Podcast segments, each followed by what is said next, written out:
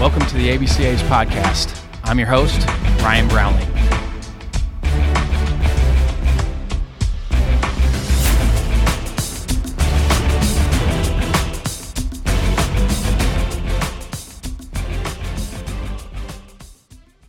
This episode is sponsored by Netting Pros. Netting professionals are improving programs one facility at a time. Netting Professionals specializes in the design, fabrication, and installation of custom netting for backstops, batting cages, dugouts, B P screens, and ball carts. They also design and install digital graphic wall padding, windscreen, turf, turf protectors, dugout benches, dugout cubbies, and more. Netting Professionals is an official partner of the A B C A and continues to provide quality products and services to many high school, college, and professional fields, facilities, and stadiums throughout the country. Netting Professionals are improving programs one facility at a time. Contact them today at eight four four, six two zero, two seven zero seven or info at netting pros dot com. Visit them online at w w w dot netting pros dot com or check out Netting Pros on Twitter, Instagram, Facebook, and LinkedIn for all their latest products and projects. Make sure to let C E O Will Miner know that the A B C A sent you. Now on to the podcast. Support for this episode is brought to you by the Headset app. Are you looking for a simple solution for coach-to-catcher communication for the season that doesn't require bulky hardware in the dugout? Traditional communication gear can be a headache to set up and carry from game to game. But what if there was a game-changing solution? Introducing the Headset app, your new M V P in communication for coaches and catchers. Enjoy crystal clear, ultra H D audio without the major league price tag. It's compatible with any Bluetooth headset or earbuds. Say goodbye to tangled wires and extra hardware. Ready to step up to the plate? Download the Headset app for free today. Getting started is as easy as a home run trot. Create your account, invite your team, and start calling pitches. The Headset app is ready for download in the App Store and on Google Play. Swing for the fences and download today to get a five-day free trial. And for a limited time, use A B C A twenty-four when you buy your pass for next season and save ten percent. Find out more at the headset app dot com. As we like to do with the A B C A podcast in January, we're diving into all things nutrition with T C U Assistant A D for Sports Nutrition, Jessica Hylander. Hylander started her role as the Assistant Director of Sports Nutrition at T C U in two thousand twenty-one.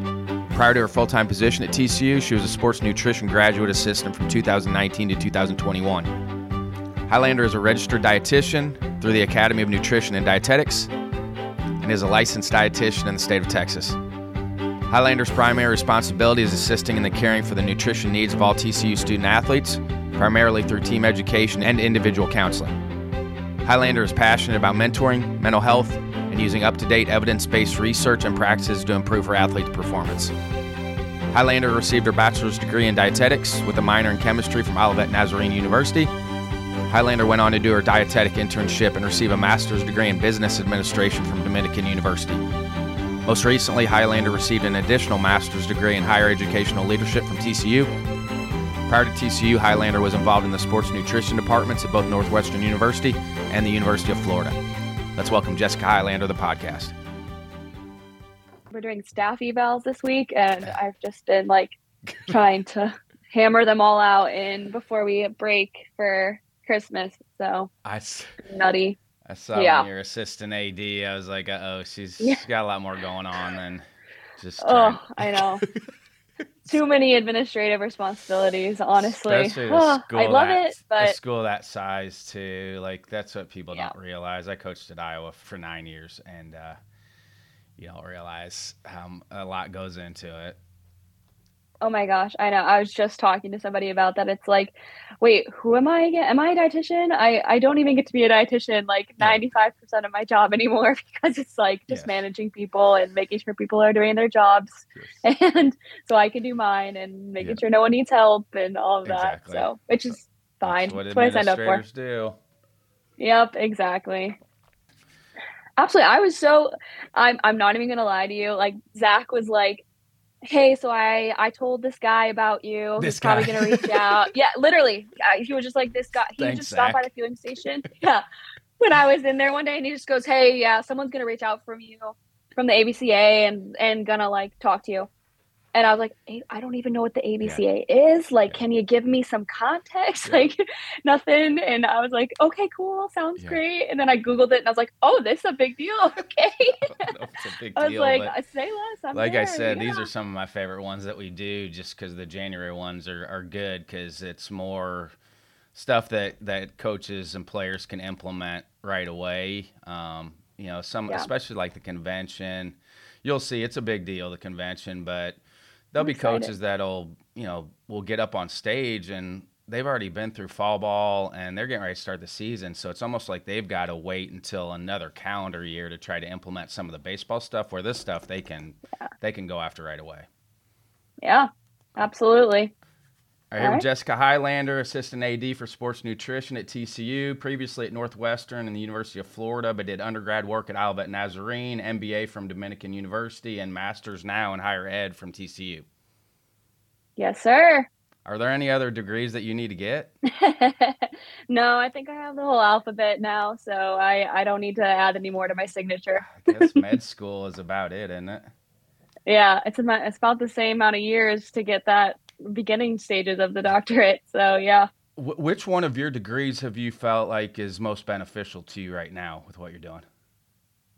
Honestly, I probably would say the M B A, just because I moved into that director's role and there's some administrative responsibilities. Um, but I, both of them are really valuable. I mean, I took specifically counseling courses, um, some leadership courses, Um, but from like a budgetary standpoint and a management standpoint, the M B A was great. So um, honestly, I'm just really happy I didn't major in the same major and master in the same major so that I can have more tools in my toolbox and um, become a more well-rounded leader and uh, individual. With this generation of athletes, are you feel like you're using the counseling degree more now with this generation of kids?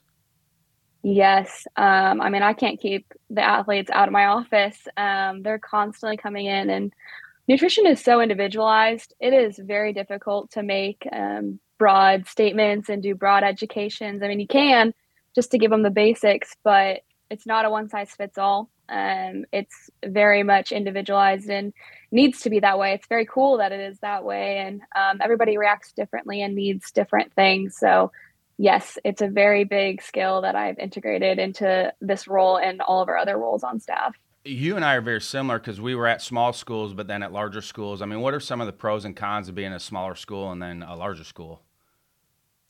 Larger school tends to have some more resources. Usually um, they're a little more updated and in the know when it comes to, oh, nutrition is something that's necessary. Like all the schools are doing it. We want to be the up and coming. We don't want to be behind. Um, whereas sometimes the smaller schools are just satisfied with what works, um, and just kind of a little less, you know, want to be cutting edge, a little less like, yeah, we need four dietitians. It's more, oh no, two dietitians are doing it fine. We're cool with that. Um, so that's kind of the biggest difference, I would say. If you had to go back to a smaller school, was, would there be anything you would rework? I mean, obviously budgetary mm. issues, you know, we have a lot of coaches that are at smaller schools that have budgetary issues.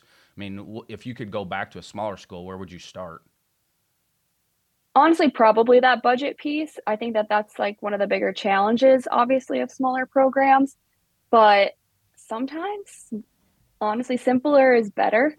Um, and we get so stuck in the weeds of um, all of the things that can be tied up in nutrition that we forget about the basics a lot of the times. And so having a simpler setup allows you to focus on those basics.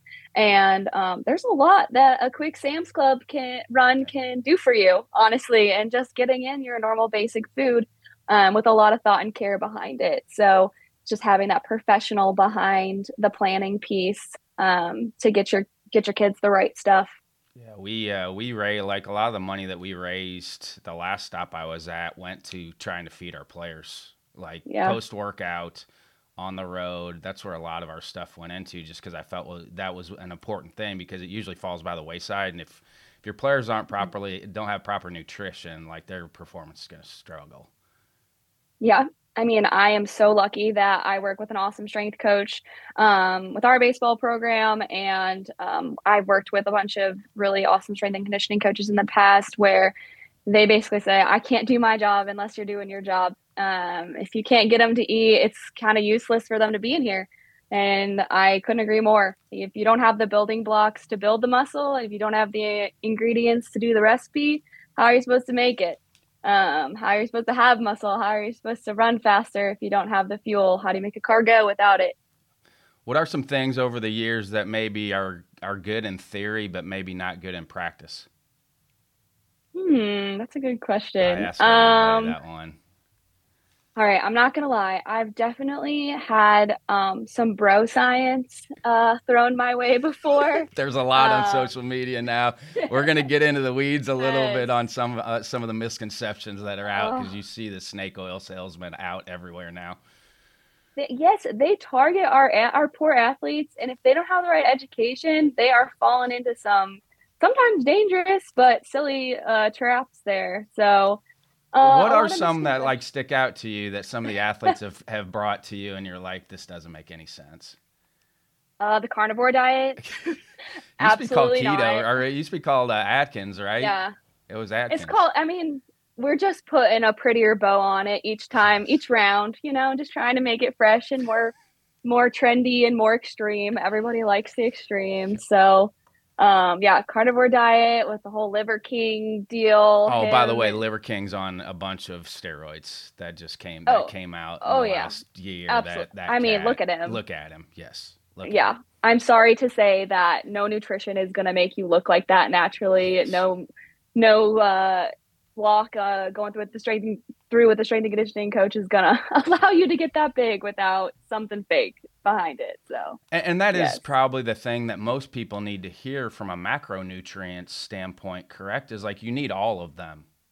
Yes, absolutely. They each have their own role and they can't do their jobs without the other ones. Um and so there isn't anything uh flashy or sexy or uh crazy about most actual nutrition knowledge and education. It's very focused on balance and uh, moderation and how to eat and when to eat. It's very um, time oriented and uh, time managed. And that's really important. And honestly, consistency.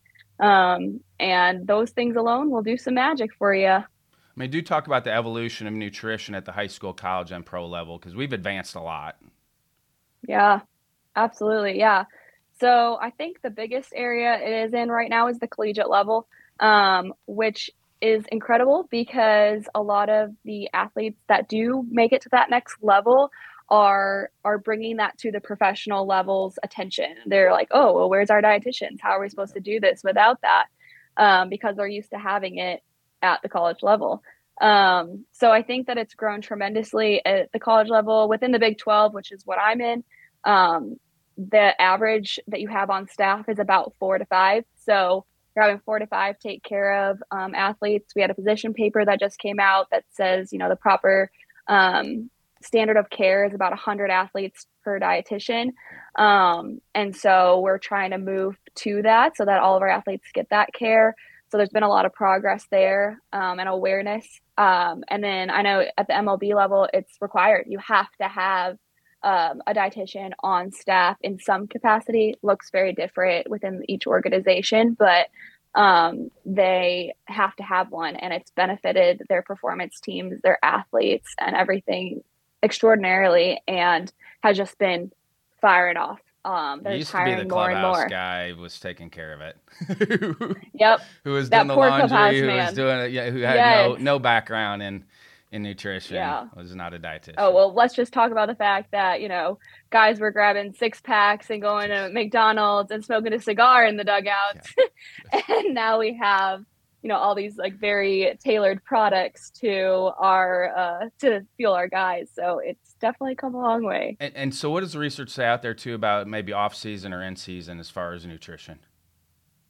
Yeah. So for baseball specifically, um, off season. So when you're in that fall ball, when you're, when you're still playing, but in a lower capacity and obviously not a crazy, as crazy of a schedule, um, you really want to focus on muscle building. Um, and so that means eating consistently, um, to promote that muscle building. I always say, Unfortunately, you can't eat on muscle or else I'd be jacked. That's what I always say. Uh, but you can eat to support that muscle growth well. Um, so I do a ton of education with our guys um, in the be- in the summer leading up to fall, and then also in the fall in how to maintain their weight, um, because that becomes a unique challenge during season as well. But how to kind of put them at the forefront of it and maybe even have a little bit of excess weight on them in order to create that cushion for season. Um, and I mean, that weight comes in both muscle mass and a little bit of fat mass. So we do uh, body composition testing um, three times a year. We'll do it right when they come in um, and right when our strength and conditioning coach starts training them. And then we'll get it right at the end of the fall. So we just finished up um, our second one with our team, and that measures that goal Um, of how much muscle mass they have been able to put on during that training time. And then, as we know, obviously spring, very rigorous schedule, a lot of on the go, way less controllable because of being away from their home um, and not having the foods that they're used to or not having a say in what they're eating, really. Um, they tend to lose weight um, in general, uh, but also they're not in the weight room as much because they can't be. Um, and they're using more, uh, a different type of energy source and tapping into that. And so um, we see a big decrease in their weight. So my job is to make sure we don't see that decrease, or we see a lot less of a decrease. So that's more of my focus when we're in season, is how can we um, get more in these guys while they're outputting. Um, the games are long. That's a long time to go without food. And we eat pregame, you know, three hours before that. Um, so their last meal is like six hours um, apart from each other by the time that they eat at the end of a game. So what are we doing in between to at least maintain ourselves and the output that we're doing during the game? So the focus in the fall is more of that muscle building and getting ready for season and focusing on packing that on. And then um, in season is maintaining that as much as possible. And we'll do another body composition test at the end of the season to see how well we did there, and if we need to make any adjust- adjustments the next year in order to maintain that better, or if there's an excess fat mass that was gained, how to cut back on that. Um, but that data really gives us a good idea, objective data uh, gives us a good idea of what we need to be continuing and working on each in season and out of season. Are they tracking caloric intake? Some of our guys are. So I'm not a big numbers person. I'm not going to lie when it comes to uh, food. I want to focus more on um, how you're feeling and, um, you know, you're not fatiguing out. You're not struggling with cramping. You're not, um, you know, losing energy really fast. You have the energy to last all nine innings plus, um, and you're running just as fast as you are the first time as you are the second time, and keeping that up. That's what I'm more focused on. Um, but there are some guys that really struggle with gaining weight in general that I will put on specific calories that I need them to be meeting because it's challenging to meet that much. Uh, I rarely will do a weight loss one. That's not a huge struggle that I've seen in baseball over the years, but it has come down to that. I usually use the numbers more when it's we're hitting a point of difficulty in doing it in a more um, natural, holistic way. Any in-game nutrition or maybe liquid nutrition closer to game time? Because I know that's a long. It is. It's a long pregame. So any any yeah. liquid nutrition op- options or nutrition in-game? Yeah. So what we currently do, um, and it helped a ton this last season, especially with how long our season was, um, we did fuel boxes. So I would um, create boxes. I did a ton of education on the front end of what went into these fuel boxes. And we did protein options as well as some quick carbohydrates um, that they were supposed to, per- to pair together and eat. Um, some guys, it was every inning. Some guys, it was every other inning to help maintain their weight throughout the whole game and keep their energy levels up. Because you have to also remember, obviously, there's such a strong cognitive uh, part of baseball as well. And if you don't have the right fuel, it's not even just about the physicality at that point. It's about the mentality, too. So we need to keep your mental sharpness up. Um, and so we'll put those fuel boxes in there. And, you know, I'm coming up to the guys, too, and I'm like, hey, I haven't seen you have anything in your hands in a long time. Here it is, if I know their snack, or go get something. So we do a lot of I try to do as much of like food food instead of liquid food, but I also have um, a cooler full of chocolate milk, protein sources. Um, we do boost. So those high calorie boosts um, that help with getting in, you know, five hundred thirty calories and eight ounces for some of our guys that really need that. Um, our pitchers get really nervous stomachs, so that helps them too. I was a nervous um, stomach guy too, so just shout out to all those sorry. nervous stomach players, which is a good thing because it's your body's preparation to go out and compete. It's just hard to get any sort of calories in at that point. Absolutely. And I, I have a really good relationship with the guys and um, try to really learn them too, so I can learn stuff like that where if you need it to be liquid calories, let's work out a plan. Like, How how close are we doing that to when you're actually on the mound versus what are we doing when you get off the mound and and all of that too. So um, the other thing is that we added this past year was pre-fuel. So they have their pregame meal meal about three to four hours out. Then we do some pre-fuel right after B P. Um, and that consists of foods that they're really comfortable with and that they feel really good eating. So it's not going to be heavy, but it's going to be calories and it's going to be carbohydrate focused. So I do a ton of fresh fruit. Man, these guys kill fresh fruit. Holy cow. I think we go through like four watermelons, like six bunches of banana, like a ton of fruit. Um, and grapes and get in that. the quickest, right? That's correct, right? Grapes, that, that from a glycemic standpoint, I think grapes get digested quickest. They do. They grapes do um, because they have less fiber, and watermelon's pretty good too. Watermelon's a little higher in fiber, but the fiber slows it down, which is not always a bad thing when it comes to baseball because there's a lot of gap between explosive movements. And so um, that's kind of been um, the difference in working with other athletes that I've worked with in the past and then working with baseball is it's a slow, it's a slow energy game. So you do need, you know, those bursts of energy, especially for, for throwing, for running, for hitting, all of that. But then there's a lot of standing in between that. And so how do you not make your blood sugar go all these peaks and all these valleys, and you kind of keep it more steady and give yourself a little boost right before you go and do those explosive movements that you need to do. And then post-activity, more protein, obviously, than carbohydrates.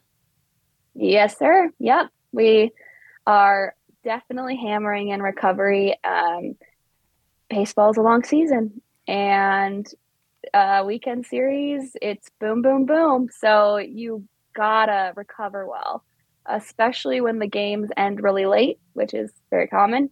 Um if you have to wake up and do it all again the next day, you gotta give yourself the right nutrients to do that. Yeah. Just to come back just as strong. And sleep as well, right? Because obviously if you're not getting yes, any sir. rest, it doesn't allow your body to recover at all. Correct. Yep. And so there's been research that's been put out regarding protein um, before bed. It really can help repair your muscles. And um, we try to get it in within forty-five minutes of them finishing because um, that's when your muscles are a little bit more absorbative. Uh, and in that absorbative state, um, technically is that ca- you can casein eat it. protein, is that still recommended because it's a slower releasing protein?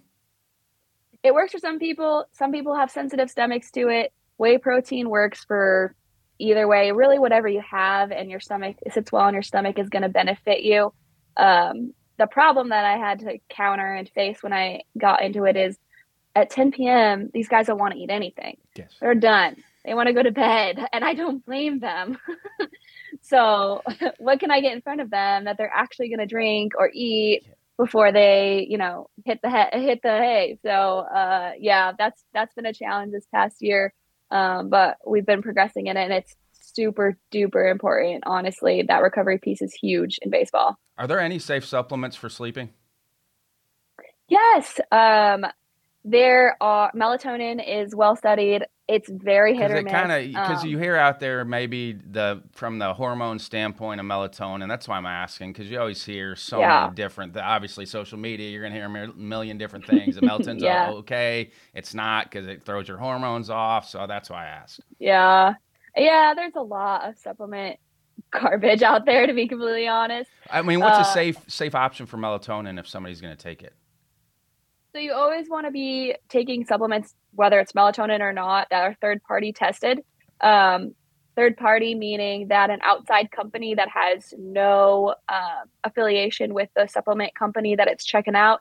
So the two most popular are N S F certified and um, certified for sport. And so you'll see those two labels on a supplement. Typically it'll, it's like a little blue circle that says N S F on the inside, and then Informed Choice uh, for sport has a little check mark inside of a green box.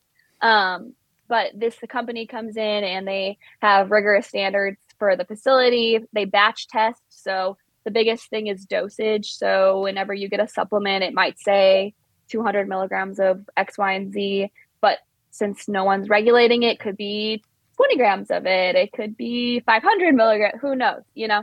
Um, so these third-party tested supplements are safest, and they make sure that there's no banned substances in them. Um, so... That would be the first thing to look at. And then the second thing to look at is obviously research on dosage. So a lot of these supplements will have these like mega doses of things. And sometimes that can screw you up. Sometimes that will mess with your hormones. That will mess with your bodily functions. Like, don't try to do that.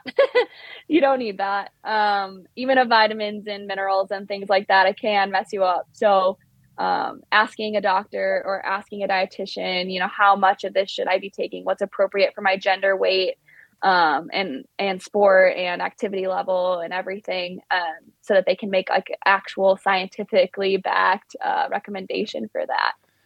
Um, but to go back to your sleep question, yes. Magnesium biglycinate is actually awesome, um, and dosage depends on your weight and your gender, but Uh, about two hundred milligrams should probably be a good, can be a good starting point for that. It is a natural muscle relaxant. Um, that and cherry juice, actually. Uh, cherry, cherry juice has juice natural melatonin, which sits better and works better for people than a pill form of melatonin. Um, and so I have athletes that ritually take their cherry juice concentrate shots with their mel- or, uh, magnesium every night, and they sleep like babies. So Um, yeah, it does miracles. Those are, those are my two go-tos when it comes to sleep, but there are other things that are upcoming research wise. Ashwagandha is a really popular one. Um, and they just put out the first third party tested, um, ashwagandha by Clean Athlete. Um, and I don't have any association with Clean Athlete or anything like that. They just happen to be the ones that put it out first. Um, but there's not as much research backed behind the dosing of that. And so, again, just making sure you check in with a doctor or a dietitian to help um, test out the dosing for that, because some weird stuff can happen if you take too much or and whatnot. But yeah, there's there's a lot supplements can do, and there's a lot of different things that work for different people. You deal with a really diverse incoming group, and what you eat, how you eat, our habits, and and that's habit forming. So how do you help kids make healthier choices, maybe if they haven't had a lot of healthier options before they've gotten to you? Yeah, that's a great question. And so I oversee baseball, but I oversee uh, swim and dive and men's tennis as well here personally, and then oversight of technically all of our sports. Um, I have staff that take care of them personally, but I mean, we have athletes that come from all different backgrounds, um, all def- different economic states. Um, some kids don't know what veg- some, some vegetables are. Like, you don't, you don't want to assume. I think I took my nutrition knowledge for granted before I got into this field. And, you know, I knew what a protein, carb, and fat was growing up. Um, but not everyone does. And that's okay. That's what we're here for. So I just, you always have to go into the conversation just not assuming. Um, and I've learned there's no baseline of knowledge. There's no common sense when it comes to nutrition. And you're going to turn people off if you have that attitude. And so just going in with kind of an open mind and um, approaching it from humility uh, to help them understand. But I mean, I think exposure is the biggest thing, and education is the biggest thing when it comes to helping educate them on different things that they may not have had. Um, I mean, we have, we're lucky enough to have a dining facility just for our athletes that I wrote the menu, write the menus for, and make sure that there's a great balance of stuff in there, but they don't know what all that stuff is. Uh, they've never seen maybe quinoa before. They don't know what farro is. Like, they don't know um, certain fishes that we serve in there. And I get to be the one that opens their eyes to that. And that's probably one of the coolest parts of my job, honestly, is getting to teach them what it is, what it can do for them, like how to use it, and um, teach them some basic skills that they get to take with for the rest of their lives and teach their kids and change things from a generational standpoint. So when you are kind of setting the menu, I mean, where are you starting with that? And then how do you rotate it? Yeah. So we run off of a five week menu um, rotation. So we write a hotline. We have an action station, which is a little bit more interactive. So either someone's cooking it fresh for you right there and then customize the way you want it, or it's a self-serve customization. Um, and then we have a salad bar, full salad bar always. We have soup bar. Um, we have a sandwich station. We have a pasta station. We have a yogurt parfait, build your own yogurt parfait. Um, a fresh squeeze orange machine, which is very popular, um, and a kombucha station. So uh, we try to give them a lot of options and variety uh, to, again, educate them, but to serve all of our different populations and all of our different types of athletes. Um, so I usually start with the hotline, make sure that that's real solid. Um, and then the action station is always the most popular. So um, we do, I mean, we do everything in there. We'll do hot subs. We do uh, power bowls. We do sushi. We do all sorts of things um, with our athletes. And it's so fun. It's really great. Um, but it also brings our athletes together and gives them a place to uh, come at the end of the day and relax and not worry about a meal. So it's really cool. And then how often in between like main meals are you recommending they eat? Because obviously meal frequency, I think, is still important, correct? And yes, not going too long very. without getting calories. Yes. So I was just talking to a baseball player about this this morning. It is super annoying how fast our bodies start to break down after all the hard work that we put in. And nutrition is definitely a way to help um, slow that process down and to prevent breakdown. So I recommend eating about every two to three hours, whether that's a meal or a snack. Um, and there should always be protein in that, um, always. And at meals, I, I always say everybody's got a hand, so stick up your hand. At meals, you should have at least a hand's worth of protein. And I realize everybody's hand is different size, and that's going to look different for everybody, but that's at least a good starting point. And then I know you're getting about twenty to thirty grams of protein for each meal. And then for snacks, I always say aim to about ten to fifteen, obviously depending on your weight goals. So if you're maintaining ten to fifteen, if you're trying to gain about twenty, twenty-five, um, if you're trying to lose closer to that ten, um, and doing that in between. I always say two snacks, three meals is kind of the minimum. And then if you do need help getting in some extra calories, that nighttime snack is absolutely key, um, and making that a very high protein snack.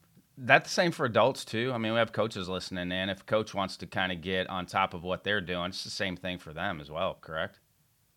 Yep. It all depends on your activity level. So um, I think it's great for your metabolism, or I don't think, I know it's great for your metabolism. It's great for your muscle maintenance. Um, it's great for your acuity and for your ability. It's like a natural stimulant to eat too. So it's um, going to help you stay on your game a little bit longer all day. And you're never worried about, you know, your stomach growling or any of that.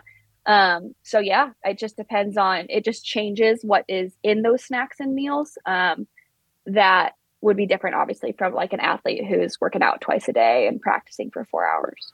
So with, from a protein standpoint, is it still, I mean, what they kind of say from a general rule of thumb is like one gram of protein for how much you weigh. So if you weigh one hundred sixty pounds, one hundred sixty grams of protein in a day is, is good. Um, I would say it probably depends on your weight goal, um, and what your goals are in general. So what I learned in school for the general population, it's anywhere from zero point eight to one um, gram per kilogram of weight instead of pound. Um, so it's significantly less. Our bodies are actually pretty efficient, so they don't need these mega doses all the time that we kind of get pumped into our heads. You're trying to gain weight, obviously it, it is really helpful, and if you're trying to put on a, a ton of muscle mass, it's very helpful to increase. But for an athlete, I always put them at like one point two to one point five grams per kilogram, um, and that puts them at a pretty good uh, range as far as what they're trying to reach. I also want to be practical with them. That's the biggest thing is are they going to be able to eat that? Like, are they going to be able to actually match that with their school schedule and their practice schedule? And so what are some realistic goals? Like, let's be, let's be absolutely real here and set something like that. And then are they taking creatine? Are they taking supplements that uh, require more protein in their diet and help quicken their muscle development? So um, that's another thing. It's, again, very individualized. Um, and that's why I have a job. For the incoming kids, because we we get parents that listening to that are going to have kids go to college, what do you wish that the kids coming into college knew about nutrition? I wish it was a bigger deal in high schools. I that is their biggest growth time. And so many kids have no idea how to eat, have no idea about pre-fuel and during fuel and recovery. And um, so... eat food. That's definitely a big message that I always try to uh, say. I was a high school athlete and I definitely did not eat enough around activity. Um, but I also think it's really important to get involved in a strength and conditioning program at a younger age. That's another lacking area, I'd say, um, and learn how to develop um, those skills in the weight room before you get to that college level, because you will just take off in college if you have those basics. Um, it's a total investment, honestly.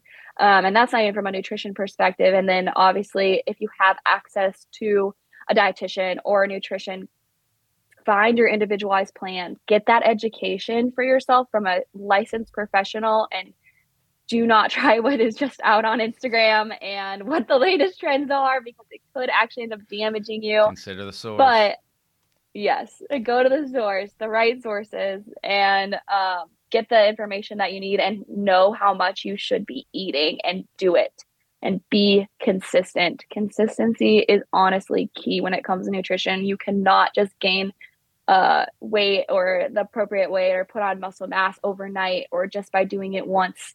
Um, you have to stay consistent with that nutrition, just like you do in the weight room. Yeah, the body doesn't know what day of the week it is. It's just yeah. Monday through Sunday. The body just keeps turning that thing yep. out if you can get consistent. When do you open up for breakfast then for your athletes?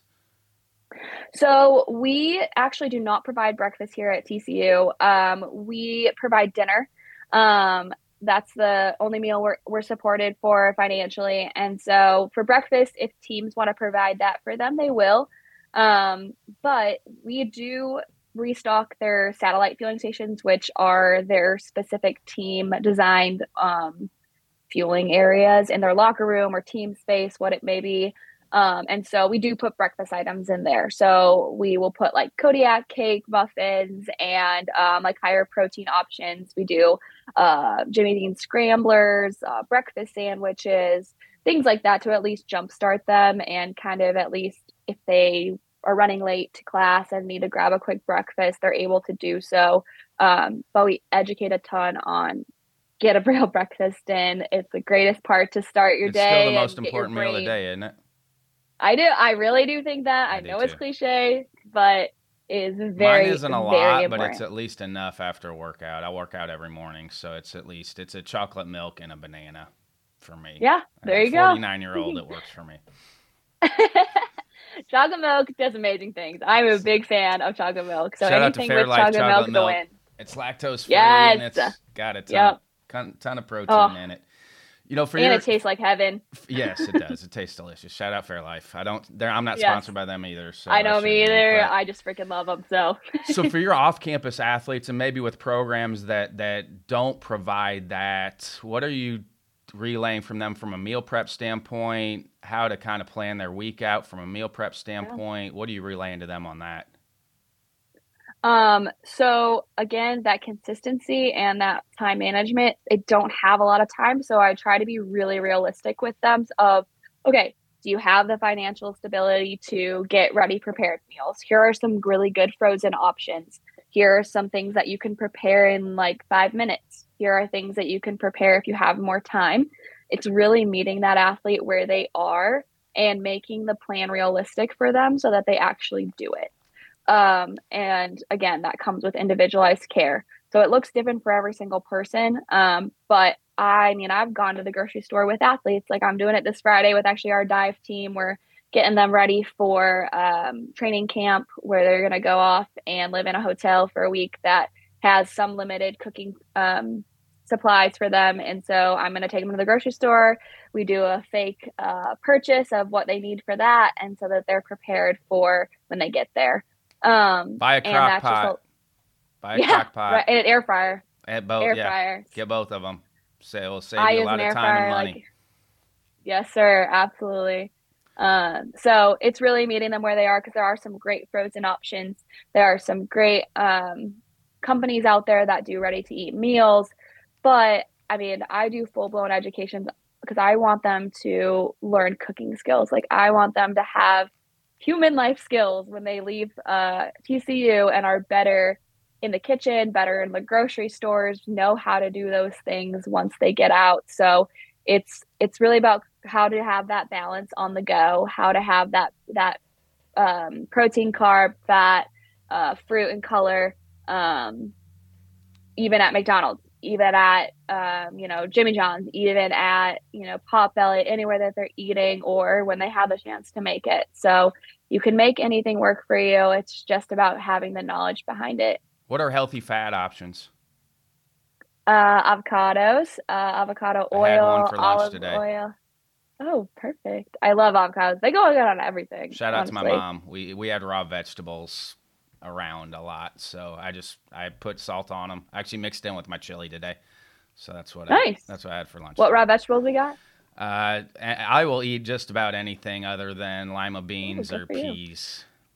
But yeah. the, the legume family is not a friend of mine. I will eat beans, especially if it's Happen. in like chili or soup, but uh, but avocado is one of my favorite. So, yes, I'm a big fan of avocados too.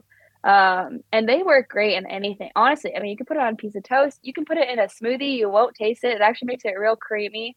Um, so hey, do you have any tips on avocados to make sure they're not like uh, – for me, it's still a guessing game when you cut into it if it's going to look good or not. I, I'm serious. I, like, okay. Yes. Yeah, so, so if you take off that little top part, like the stem part, you can tell um, if it's green, it's underripe. Um, and so the like, you don't want it to be gross dark brown, but you want it to be like brown. And then that means it's ready to eat. Okay. All right. Good. Because that's it, for me, it's a guessing That's worked game. well for me, at least. It's a guessing game. It's kind of like the watermelon thing. Like, how do you pick out a watermelon? Yeah. People knock on it. People roll them. It's, it's hit or miss. Yes, it is. All right, I want to do a speed round. I'm just going to throw something out and quick trigger. Um, just let me know when you're ready. All right, I'm ready. All right, protein. I think of steak. um, what about protein powders? Okay, good, good question. Uh, protein powders are a supplement. And real food is always better than a supplement. Supplements are exactly that. They are supplementary to your diet. So if you can get it in, in as a real form of food, that is preferred. But if you are on the go and you need it as more of a practical way of getting in your recovery, then it's a great option as well. Okay. All right. Thoughts on creatine? Love it. I think every athlete should be on it. Um, it is awesome for recovery. It's great for cognitive health. Health. It actually helps with concussions. Um, it's incredible and well research backed as far as muscle development and growth. I think every high school athlete should take it in, in the matter of helping them grow and prepare for that next level that they're going for. Beta alanine. Tingly is the first word that comes to mind. Um, I think beta alanine can be beneficial. It can be helpful for recovery. I think creatine is better. I don't think you necessarily need to take both of those things. And if you're going to take one, I would take creatine. Although creatine sometimes causes some stomach issues and digestive stuff, and beta-alanine is a good alternative to creatine. Caffeine. Moderation. um, caffeine's huge in the baseball and athletics world in general.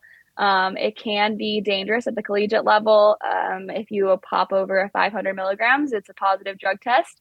Um, so being careful with your sources and how much and the timing of it. It's not all bad. It definitely works.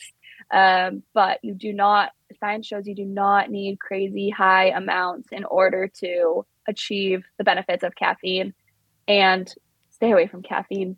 drinks, please. Yes. Energy drinks are so dangerous. And people That's wonder it. why they can't get to bed either, because they're drinking caffeine yeah. so late, and that really does affect yes. sleep. Anything after noon is probably going to affect your sleep at some point. Yep.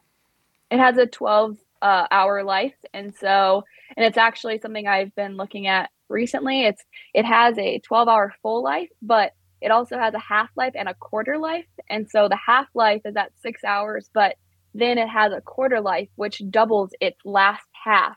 So when you think it's out of your system, you still have a portion of it in your system that actually lingers on. And so, um, yeah, it's going to mess up your sleep, and sleep is way more beneficial than that caffeine ever could give you uh, an edge. Vitamins, vitamin supplements. Um, again, third party tested always, but yes, I think a multivitamin as a bare minimum is great. Athletes have higher needs than an average human, and especially if they're not eating enough in their diet, a multivitamin can help kind of fill in those cracks and boost your immunity. Do you guys do blood work with athletes? We do. Yep. Especially when there's something going on. Okay. So it, it, does everybody get blood work done when they show up? Like, is that part of their physical? No. Um, no, we do it more of like, uh, pre- not preventatively. We do it more reactively. So if something's going on and we're just trying to kind of get a better picture of everything, but I highly recommend, um, especially if you have something going on at all, or you kind of feel fatigued out fast. Is that a or... big one that you're going to check? If somebody's getting fatigued, you'll, you'll do blood work with them.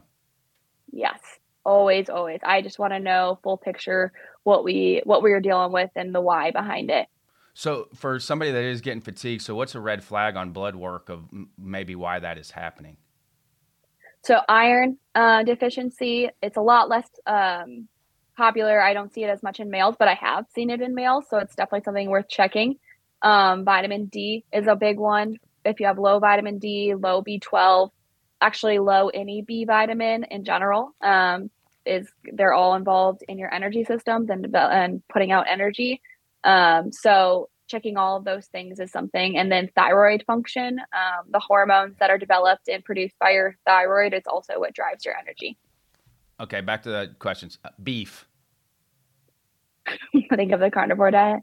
Um, I think that there's a lot of, um, hubbub out there about red meat and it being bad, but it's actually really beneficial. It's very high in iron. Speaking of iron, it has a lot of creatine um, too.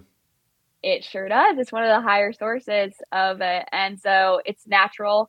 Um, and your body's, again, your body's always going to absorb nutrients better when it's eaten in food versus supplements.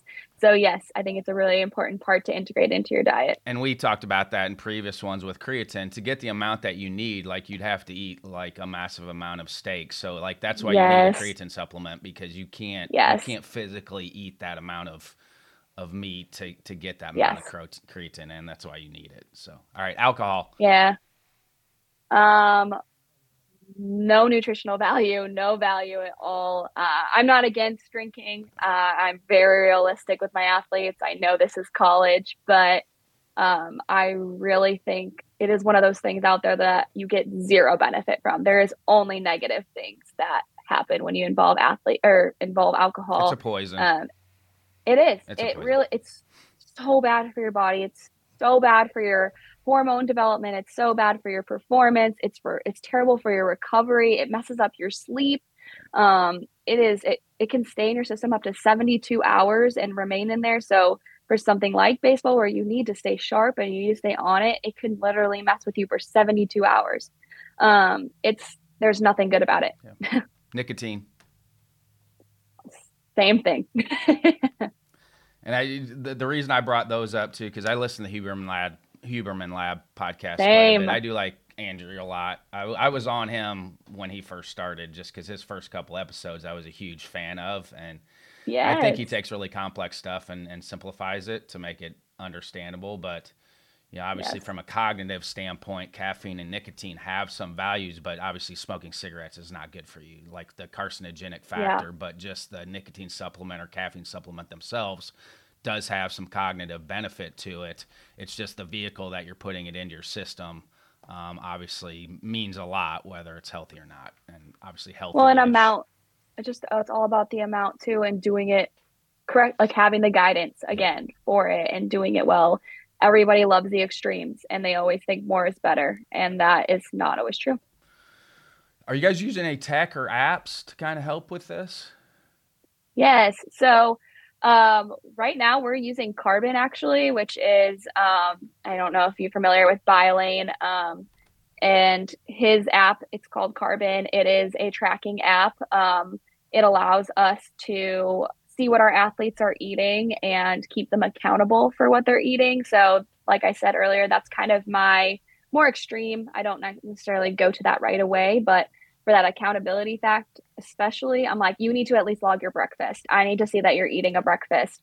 Um, and so I'll use it for, for something like that, or for a weight gain guy, especially if he's saying he's eating three meals a day and two snacks and one before bed, but he's not gaining any weight. Okay, well then now you need to log so I can actually see what you're doing and make sure you're telling me the truth, and um, take pictures alongside of that. So that's the app we use currently. Um, we do pair with some of our teams and them using, you know, their Polar devices um, and Whoop devices and, and trackers like that, that kind of help us see who are our high burners, who uh, have crazy metabolisms and um, are burning way more calories on the on the corridor and on the field or in the pool than other athletes, so that we can help better match um, those outputs and create special plans um, and game day strategies to help them with that. Um, those are the two bigger ones, I would say. Another platform that's awesome that I will give a shout out to, we don't use them as much anymore, unfortunately, um, but Notemeal has been incredible. That's a platform that um, helps build out um, meal plans, and um, it, it gives you an opportunity to converse with the athlete on the other side, similar to Carbon, um, but a little bit more um, involved in generating grocery lists for them based on the meal plan and um, all that. So those are the, the apps that I, and the technology that we've kind of gravitated towards. And then our body composition testing, we use a Bod Pod. Um, so it uses air displacement in order to track their body composition. And that has been really cool just to kind of work with. We had one at Western Illinois and we never, we couldn't, yeah. I, I just, I wish we, we didn't use it because it was in the kinesiology department and it was across the street, but you know, everybody talks about it. And I'm like, man, I should have sent our guys over there. It is a very, I mean, I have pro guys that come back and like ask, like, Jessica, can you please get me into the Bod Pod? Because even where they're at now, they don't have that. And so um, it's really cool. It really helps me do my job better. It helps our strength and conditioning um, to have a better picture. It gives great information to our coaches for those teams that we allow to see those um, results. So, so what are you getting uh, out of that? So what's the printout when, when they step into that and then they step out? What are you getting out of that? So we get our their total mass, we get their fat-free mass, which is not just, that's commonly um, misthought of. It's it's also like their skin, their nails, their organs, and their muscle mass, and then their fat mass, and then that generates a percentage. But the really cool thing that um, Cosmed, the company that create that has the Bod Pods, um, they developed is a standard deviation for sports specifics, and for some sports, it's even event specific. Um, and so that creates, you know, that collects data from all around the world for everybody, from everyone in that sport that uses those devices anonymously to help us see the performance standards or the body composition standards of an elite baseball player, of an elite swimmer. Um, and we can say, you know, you're a little outside of it. You're a little too, too, you know, too much fat mass here. There's a little too little fat mass. I mean, I had an athlete last year. I will not name him because he will kill me, but um, he he was one point six percent body fat, and that is extremely low. And he cramps all the time because he doesn't have enough body fat on him. And that number helped us identify that and come up with a plan to make sure that he didn't struggle with that, or we could at least prevent it ninety percent of the time. Um, he was just spooning peanut butter and eating Cheez-Its in the dugout constantly, um, to get that weight up. But, um, yeah, so it really opens our eyes to where our athletes are at, how we can help them nutritionally, where they're falling from a competitive standard. Um, and it's a really cool way for me to partner with our strength and conditioning coaches on being the best we can for our athletes and getting them to the level we want them to be at. Did you play a sport, Olivet? I didn't. I it's one of my biggest regrets. I really wish I would have tried out for a team. Um, I played volleyball and soccer. What would you have gone to if you were going to play a sport in college? What would you have done? Volleyball. Volleyball.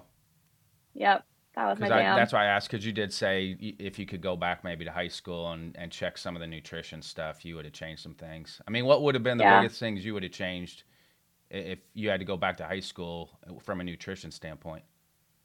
Just eat more. Um, I think a misconception, uh, especially with female athletes, so not as many, not as much with male athletes, but um, smaller is better, and smaller is not always better. Um, no, um, and I mean for guys, I we've done women I think, a disservice, and social media does yeah. not help with that. Just from a body's dysmorphia standpoint, and I, you know what you see and what it actually is. Filters don't help. Like there's. So many things mm-hmm. that social media has not helped with that, you know, what you're looking at is probably not what that person actually looks like. That's why I don't filter anything right. on, on social, because yeah. this is what I look like. So here's, yeah, here's real what life.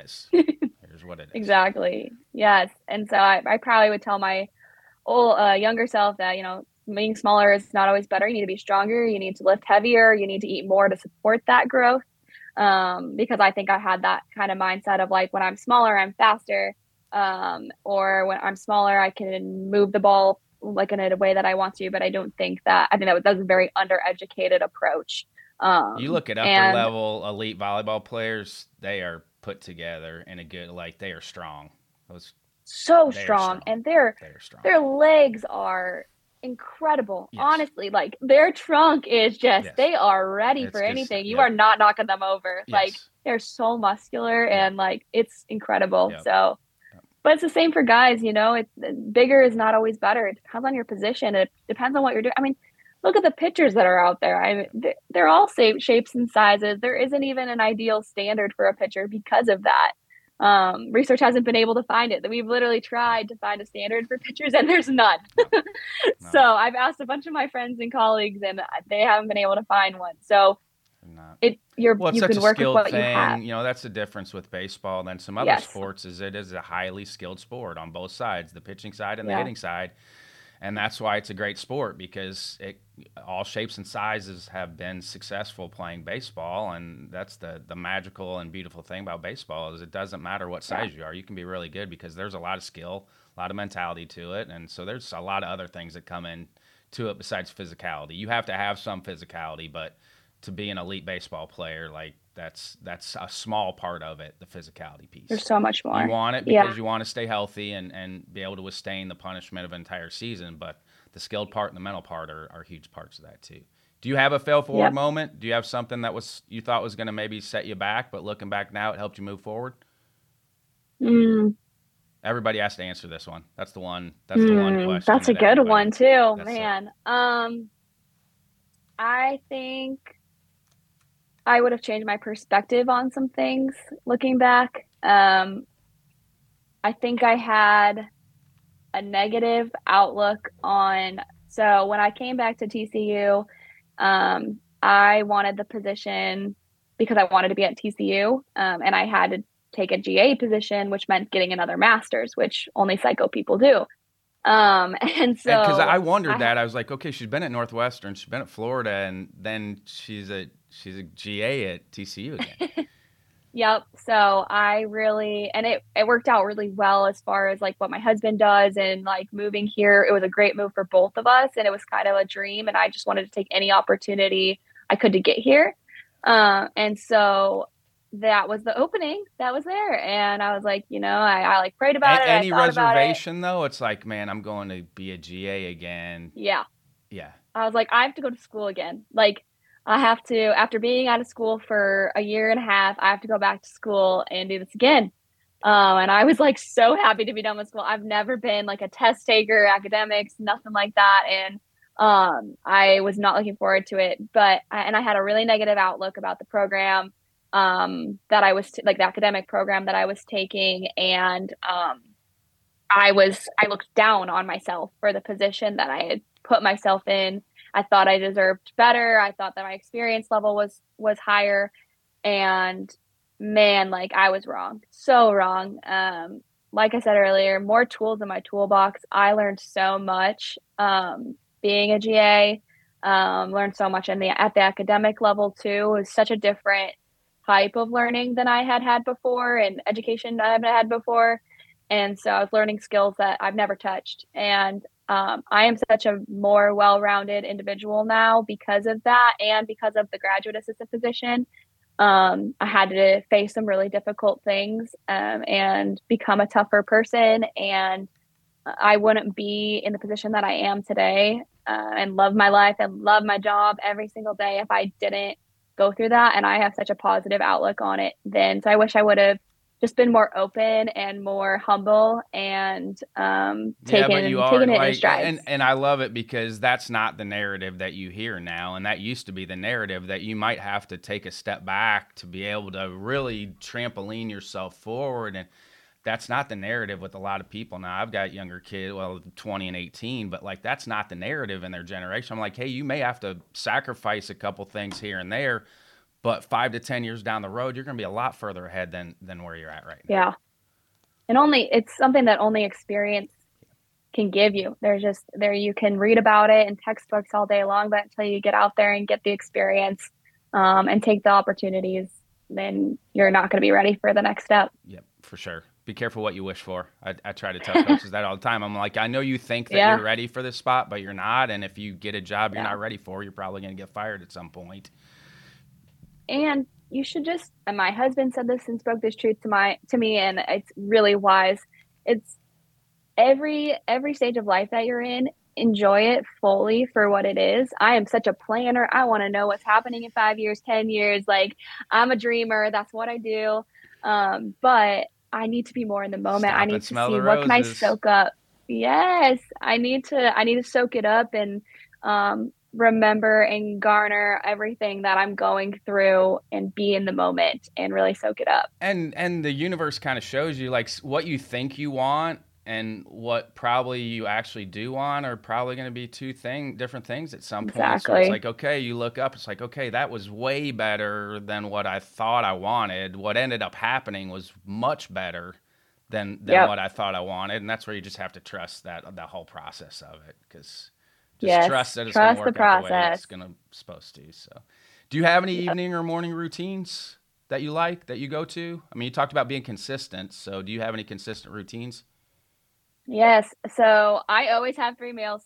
My life and schedule is nuts, but I wake up every morning. I do drink coffee, so I don't. I'm not against caffeine. I love my coffee. Big caffeine uh, coffee girl. I mean.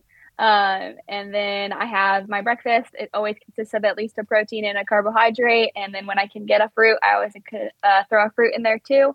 Um, so whether that's toast and egg, whether that's a waffle and peanut butter, whatever I can get in, bare minimum carb and protein. Um, same with my lunch. My lunch is more well-rounded. I luckily get to eat in our performance athletic dining facility, so it's not usually a challenge. Um, and then the dinner is the same thing.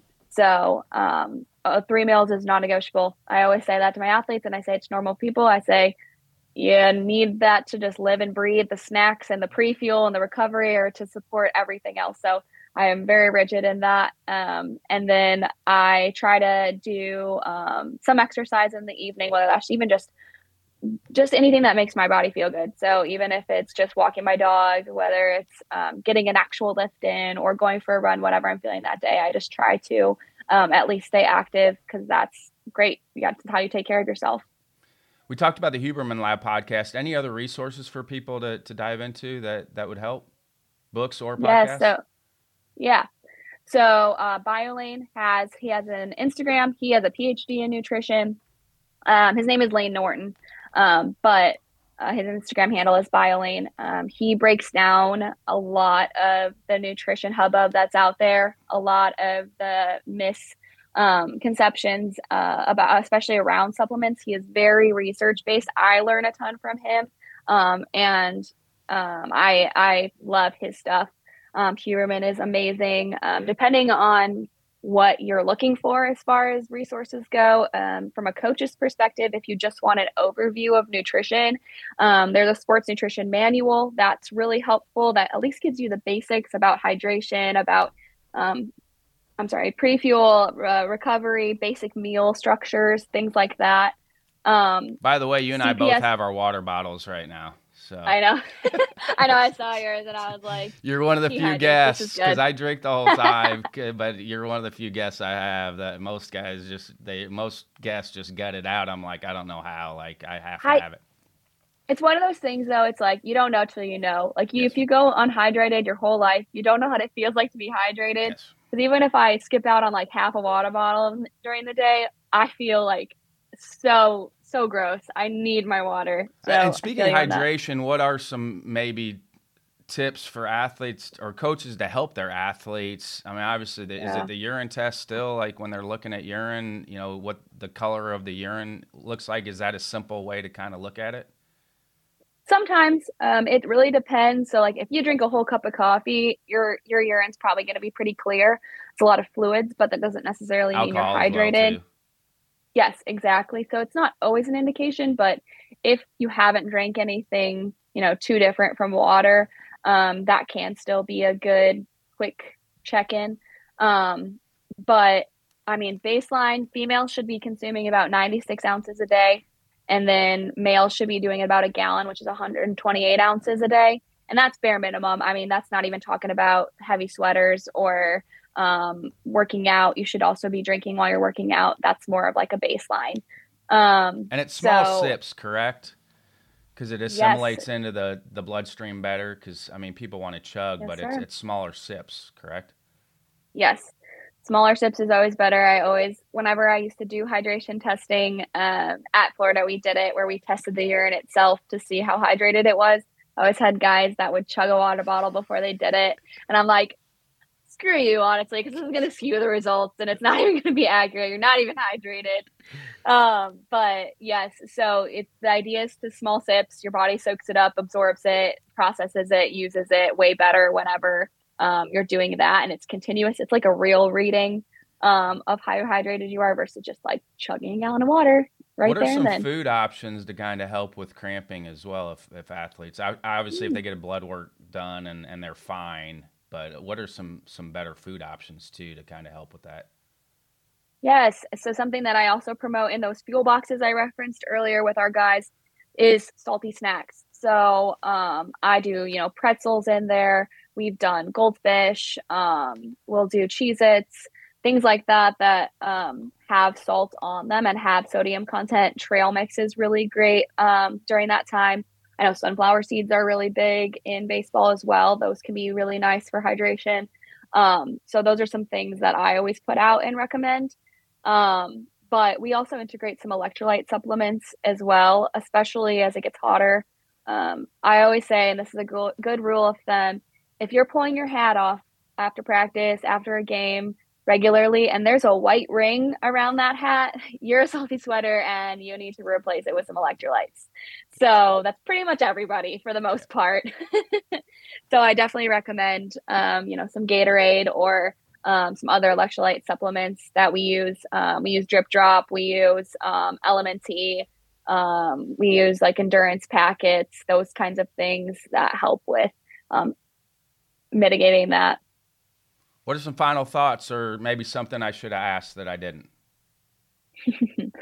um, trying to think. Oh, I do want to clarify the difference between a dietitian and a nutritionist. So I know I've recommend, recommended that um, people talk to professionals when it comes to um, nutrition. And I do, if no matter what level you are, no matter if you're at high school, if you're at professional, whether you're at a club, doesn't matter. If you're going to reach out to somebody, first of all, reach out to somebody to come talk to your team, even if it's just one time, that'd be really awesome. I know I've been always really open to the local high schools and things um, to go help them out, but look for a dietitian. The difference between a dietitian and someone that calls themselves a nutritionist is a dietitian has to have an undergraduate degree in nutrition. They have to go through um, a cr- accredited internship, which includes twelve hundred supervised practice hours within the field um, in a clinical setting, community setting, food service setting, and then we pick our specialty. So mine was athletics. And then um, you have to sit for a two and a half hour, um, about two hundred question exam to become registered. And those questions range from all of those different areas that I touched on that we get um, experience in. So it's quite a rigorous process. And now they've even added on a master's. So you have to have a master's in order to sit for that exam as well. Um, and so there's a ton of education and actual experience. Like I talked about earlier, there's, there's nothing that touches experience, and we have to get that in order to sit for our exam. Um, and a nutritionist is self-declared. Literally okay. Anyone else can call themselves a nutritionist. That's kind so, of like anybody can put a supplement out there. It's not F D A approved, so. Exactly. And for listeners, so, Jessica's actually jumping in on the strength and conditioning hot stove with us this year. So that was something that Jimmy Onadi, our, our moderator, who's at an AT at Ohio State, he was like, can we make this more holistic going forward? And I thought it was a great idea. So love it. I'm so happy that you're going to jump on with us. So make sure you, everybody come to the convention and get to hang out with Jessica during the strength and conditioning hot stove. It's going to be awesome. So Jessica, I appreciate yeah, your time. Wait. I know you're busy. You're an A D now, so I know it's, it's busy. So I appreciate you making the time for me. Absolutely. Anytime. Thank you so much, Ryan. I love doing our January lifestyle episodes. Hopefully this is a great way for you to springboard into the new year. Thanks again to Jessica for joining me on the A B C A podcast. Thanks again to Jim Richardson, John Litchfield, Zach Hale, Matt West, and Antonio Walker in the A B C A office for all their help on the podcast. Feel free to reach out to me via email, r brownlee at a b c a dot org, Twitter, Instagram, and TikTok at coach b underscore a b c a, or direct message me via the My A B C A app. This is Ryan Brownlee signing off for the American Baseball Coaches Association. Thanks, and leave it better for those behind you.